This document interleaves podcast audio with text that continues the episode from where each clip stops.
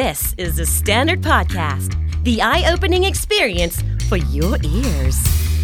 สวัสดีครับ ผมบิ๊กบุญ และคุณกำลังฟังคำนี้ดีพอดแคสต์สะสมสับกันวลนิดภาษาอังกฤษแข็งแรง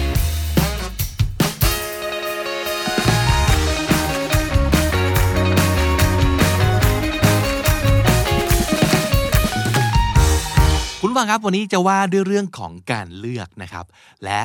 น่าจะมีคุณผู้ฟังหลายคนที่อยู่ในช่วงที่กำลังจะต้องเลือกว่าจะเรียนอะไรดี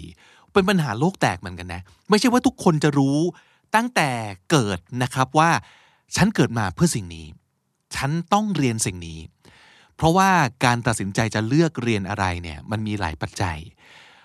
ความชอบใช่ฮะมันเป็นเหตุผลหลัก แล้วก็เป็นเหตุผลอย่างแรก แต่หลาย ๆ คนก็ต้องยอมรับว่าเขาไม่ได้มี passion ชัดเจนขนาดนั้น เขาอาจจะเลือกจากสิ่งที่เขาคิดว่ามันเหมาะสมก็ได้นะ เช่น ตอนนี้เทรนด์ของตลาดงานโลกกำลังจะไปทางไหน เราควรจะไปเรียนในสิ่งนั้นไหม แล้วเขาก็คิดแค่ว่าเขาถนัดอะไรนะต่อให้ไม่ใช่ passion ก็ตามทีนะ แต่ว่าถนัดทำได้ดีนะครับ แล้วดูซิว่า เอ้ย งานอะไรนะ ที่น่าจะเป็นงานแห่งอนาคต เขาก็ไปเลือก หลาย ๆ คนก็เลือกแบบนี้นะครับ วันนี้มีสิ่งที่ผมไปพบมา ไปเจอใน t ิ k t o k นะ t ิ k t o k นี้ไม่ได้มีแต่การเต้นนะครับ แล้วก็ไม่ได้มีแต่แบบหมาแมวนะ มันมีอะไรดีๆ หลายอย่างเหมือนกันนะ เออ ก็ไปเจอมา t ิ k t o k อ่าช่องหนึ่งนะครับ เขาเรียกว่ามันเป็นสิ่งที่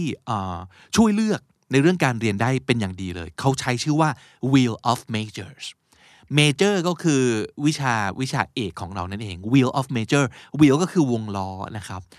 วงล้อที่ช่วยเลือกว่าเราควรจะเรียนอะไรดี นะฮะง่ายๆเลยก็คือ you can use it to know what you want to major in and if you're in the right major and what classes to take ใช้ 3 อย่าง 1. เพื่อที่จะรู้ว่าเราจะเรียนอะไรดี 2. เอ๊ะ เราเรียนในสิ่งที่เหมาะสมหรือยังนะ และ 3. ถ้าเราเรียนอันนี้เราควรจะไป take class อะไรดีนะครับ 3 อย่าง to start off choose between the five categories of studies เริ่มต้นเลยนะครับ ลองเลือกจาก 5 สาขาใหญ่ ๆ นี้นะฮะลองฟังดูก่อนมันอาจจะไม่ใช่สาขาที่มันมีอยู่ทั้งหมดจริง ๆ ในโลกก็ได้นะ แต่เขาลองแบ่งเป็น 5 อันนี้ 1. คือ people คือมนุษย์ทั้งหลายผู้คนนะครับ people 2. science อะไรที่มันเป็นวิทยาศาสตร์ไปเลย 3. numbers ตัวเลข 4. words ถ้อยคำภาษา ศิลปะประมาณนั้นกับ 5. Government ก็คือการปกครอง 1. มนุษย์นะครับ 2. วิทยาศาสตร์ 3. ตัวเลข 4. ภาษา 5. การปกครองอะเอาเป็นว่าอะไรที่มันน่าจะใกล้เคียงกับคุณที่สุดนะครับ ลองกำหนดไว้ในใจหนึ่งอย่างนะฮะโอเค หรือหลาย ๆ อย่างก็ได้อะลองฟังไปทีละนิดนะครับ สมมุติคุณเลือก science วิทยาศาสตร์นะครับ ถ้าสมมติเกิดคุณต้องการ straight science ชอบ ศึกษาวิทยาศาสตร์แบบเพียวๆนะครับเขาแนะนำว่า go chemistry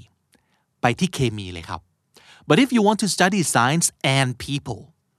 ถ้าคุณชอบวิทยาศาสตร์เป็นหลัก แต่อยากให้เกี่ยวข้องกับมนุษย์บ้าง you can do biology or health science มีตัวเลือกสองอันที่นำเสนอก็คือว่า ชีววิทยา ไม่ก็ health science ศาสตร์วิทยาศาสตร์ที่เกี่ยวข้องกับสุขภาพนะครับ same thing if you want science and numbers ชอบวิทยาศาสตร์ แต่ว่าชอบตัวเลขด้วยนะครับ you can do physics and engineering ก็ไปทางฟิสิกส์ไม่ก็วิศวกรรมศาสตร์นะครับ นั่นคือถ้า science เป็นหลักนะฮะ และถ้าเกิด numbers เป็นหลัก ตัวเลขเป็นคนชอบตัวเลขมาก if all you want to study is numbers obviously just do math ไปที่คณิตศาสตร์เพียวๆได้เลยนะครับ but if you want to throw in a little science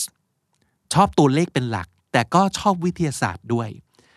then do computer science ให้ลองไปเรียนศาสตร์ที่เกี่ยวกับคอมพิวเตอร์ดูนะครับ numbers กับ science คือ computer science but if you also want to study words you can do accounting or business ถ้าความสนใจของคุณไม่ใช่เลขเพียวๆล้วนๆแต่เป็นเลขและคุณยังสนใจเรื่องเกี่ยวกับภาษาและถ้อยคำด้วย ให้ไปที่บัญชี ไม่ก็เรียนธุรกิจนะครับอะตรงไหมลองนึกตามไปนะครับ ไปสองหมวดแล้วนะ หมวดที่สามถ้าเมนของคุณคือถ้อยคำเป็นคนชอบภาษา ชอบการสื่อสาร ชอบการอ่านอะไรประมาณนี้นะ if you want to just study words I'd go to communication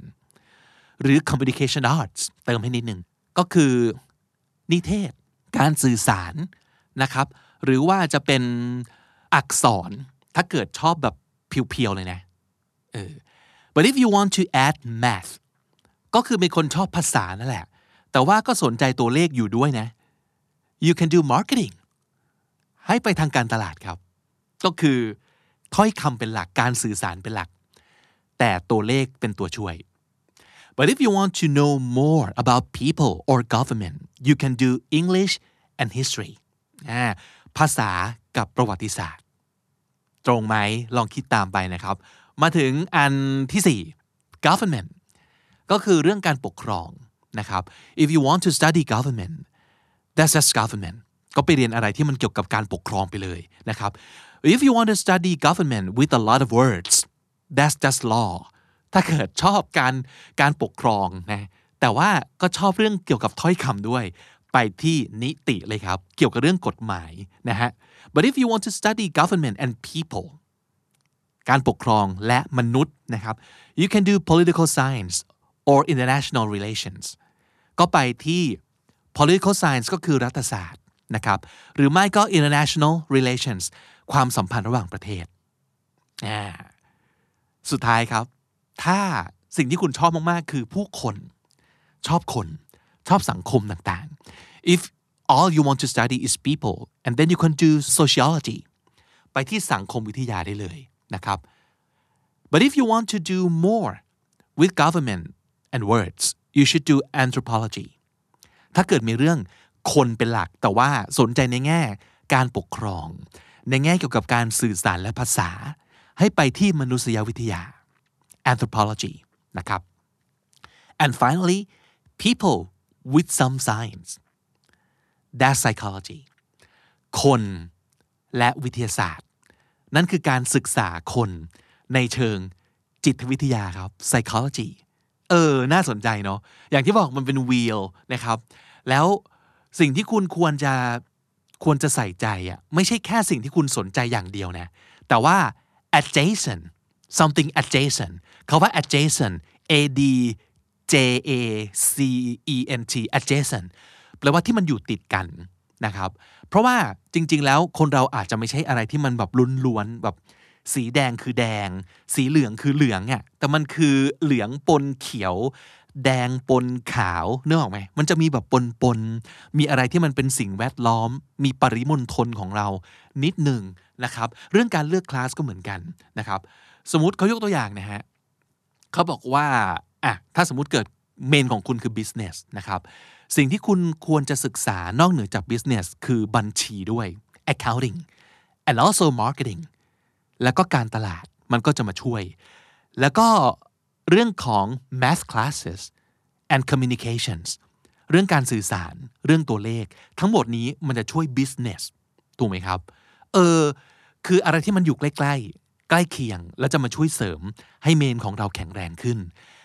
but you also want to take opposite classes อะไรที่มันตรงข้ามกับคุณอย่างสิ้นเชิง ลองดูวิวนี้นะครับ ดูวงล้อนี้ ไม่ใช่แค่ข้างๆครับ แต่ตรงข้ามก็ควรรู้เหมือนกัน This will teach you to learn in ways you're not used to and study materials you're not familiar with which is important การไปลองเรียนนะครับ ลงคลาสที่อยู่ตรงข้ามกับเรา ในวิวนี้ในวงล้อนี้ มันจะช่วยให้เราไปเรียนรู้วิธีการเรียนรู้แบบที่เราไม่คุ้นเคยนะครับ เช่น ถ้าเมนเมนคุณเรียนรู้ด้วยการท่อง คุณอาจจะต้องไปเรียนรู้ในเรื่องการปฏิบัติให้มากขึ้น หรือบางคนไม่เป็นคนที่แบบอิงตำราเลยอะทุกอย่างลงมือทำหมด แต่การบังคับให้ตัวเองไปเทคคลาสกับสิ่งที่อยู่ตรงข้ามกับตัวเองอย่างสิ้นเชิงในวิวนี้นะครับ ก็อาจจะทำให้เราต้องต้องไปฝึกฝนกล้ามเนื้อ อีกมัดหนึ่งซึ่งเราไม่เคยใช้เลย ซึ่งนั่นเป็นเป็นประโยชน์นะมันเป็นประโยชน์มันเป็นข้อดีนะครับ and finally you're gonna want to take at least one course in each of these five categories คือเราต้องการเป็นสิ่งที่เรียกว่า well-rounded people well rounded ก็คือเก่งรอบด้าน กลมนะครับ กลมที่ว่านี้ก็คืออย่างงู้นก็ได้อย่างนี้ก็ได้ ไม่ได้มีอยู่แค่อย่างเดียว แต่ได้หลาย ๆ อย่าง แน่นอนเรามีอาวุธหลัก แต่ว่าเราก็ใช้ได้หลายอย่างด้วยนะครับ เราอยากเป็นคนที่ well rounded เพราะฉะนั้นใน 5 หมวดนี้นะครับ อย่างน้อยต้องไปเทคสักคลาสหนึ่ง เพื่อเปิดหูเปิดตาตัวเองเอาไว้ ให้รู้เอาไว้ ไม่แน่ คุณอาจจะมาเจออะไรบางอย่างนะครับ ที่เอ้ย ไม่เคยรู้มาก่อนเลยว่า เราสนุกกับสิ่งนี้ได้ด้วยว่ะ หรือเฮ้ยไม่เคยรู้มาก่อนเลยว่ะว่าเรามีพรสวรรค์เรื่องนี้เฉยเลย ไม่เคยรู้เพราะเราไม่เคยสนใจ ถูกไหม ก็เป็นไปได้นะครับ แต่เฮ้ยจริง ๆ เรามีอะไรอีกหลายอย่างเกี่ยวกับตัวเราที่เราไม่เคยรู้เลย และนั่นคือทั้งหมดของเรื่องการศึกษา การเรียนการศึกษามันควรจะช่วยเปิดตัวเราออกมาอีก เราไม่ได้รู้เท่าที่เรารู้นะ เราไม่ได้รู้เท่าที่เรารู้ครับ มันจะมีอีกหลายอย่างที่มันซุกซ่อนอยู่ แล้วก็น่าจะดีถ้าเราไปพยายามอันล็อก เหมือนเราเล่นเกมแล้วเราไปอันล็อกแบบอาวุธใหม่ ๆ ออกมา แล้วเฮ้ย เราไม่เคยรู้เลยว่าปกติใช้ดาบตลอด เฮ้ย แต่ปรากฏว่าพอลองใช้แส้เฮ้ย กูเก่งแส้เฉยเลย อะไรอย่างเงี้ย มันอาจจะทำให้คุณแบบ เดี๋ยวนะ ตลาดของคนใช้ดาบแม่งเยอะแล้ว แต่ว่าคนใช้แส้ยังน้อยมากเลยอะใช้แส้ไม่ใช่แส้ลีแส้กล้วยอะไรอย่างเงี้ยนะครับ แต่แส้แบบอย่างเงี้ย เฮ้ย มันยังมีคนใช้แส้เป็นอาวุธน้อยมากเลย แล้วเราก็เอาดีทางด้านนี้ ได้นะเนี่ย หลังจากลองใช้แส้ดูแล้ว เออ นั่นนั่นคือการศึกษามันควรจะเป็นอย่างนั้นเนี่ยมันควรจะช่วยเปิดนะครับ แต่ผมเข้าใจเลยแหละว่า คนที่ไม่รู้จะไปไหนดีตั้งแต่แรกเนี่ย อย่างที่บอก passion มันมันไม่ได้ชัดขนาดนั้น แล้วเราก็เป็นคนกลางๆ พอเรียนได้หลาย ๆ อย่าง ก็ไม่เป็นไร แต่ลองลองคิดจากสิ่งที่มันใกล้ตัวที่สุดก่อนนะครับ อาจจะง่าย ๆเลย ใน 5 อย่างเนี่ยเออมนุษย์ วิทยาศาสตร์ ตัวเลข ถ้อยคำการปกครองห้าอันเนี้ยคุณคิดว่าตัวเองใกล้เคียงกับอะไรมากที่สุด เอาแค่นั้นก่อนก็ได้นะ ยังไม่ต้องเป็นการแบบค้นพบตัวเราแล้ว เย่ยังไม่ต้องก็ได้ หลาย ๆ คนต่อให้เรียนจบไปสี่ปียังไม่เจอเลยทำงานไปสิบปียังไม่เจอเลย ก็มีและเป็นเรื่องปกตินะครับ เพราะฉะนั้นลองทำในสิ่งที่เราทำได้ก่อนในเวลานี้ คือจากตัวเลือกที่ใกล้เคียง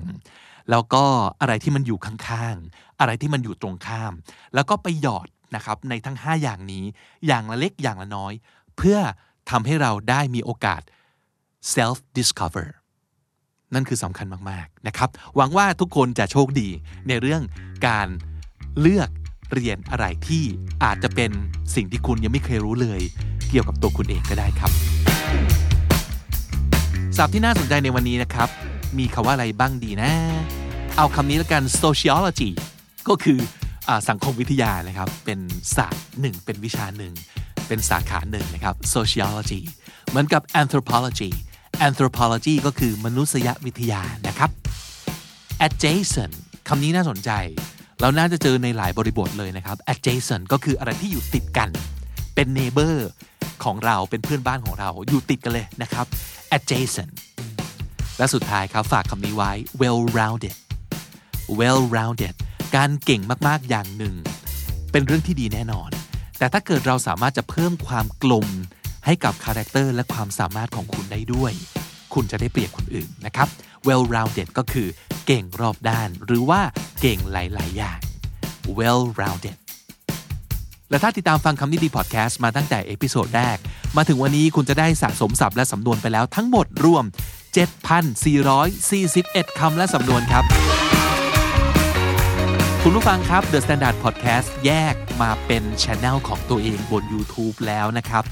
ติดตามกันได้ โดยการตามลิงก์ใน description ของ episode นี้ไป แล้วก็ฝากกด subscribe เอาไว้ด้วยนะครับ แล้วเราจะย้ายบ้านกันไปแบบอย่างเต็มที่ฉลองขึ้นบ้านใหม่กันเลย ในช่วงปีใหม่ 2021 ที่กำลังจะถึงนี้ครับ และนั่นก็คือคำนี้ดีประจำวันนี้นะครับ ฝากติดตามฟังรายการของเราได้ทาง YouTube Spotify หรือทุกที่ที่คุณฟังพอดแคสต์ครับ ผมบิ๊กบุญวันนี้ไปก่อนนะครับ อย่าลืมเข้ามาสะสมศัพท์กันทุกวันวันละนิด ภาษาอังกฤษจะได้แข็งแรง สวัสดีครับ The Standard Podcast, eye opening for your ears.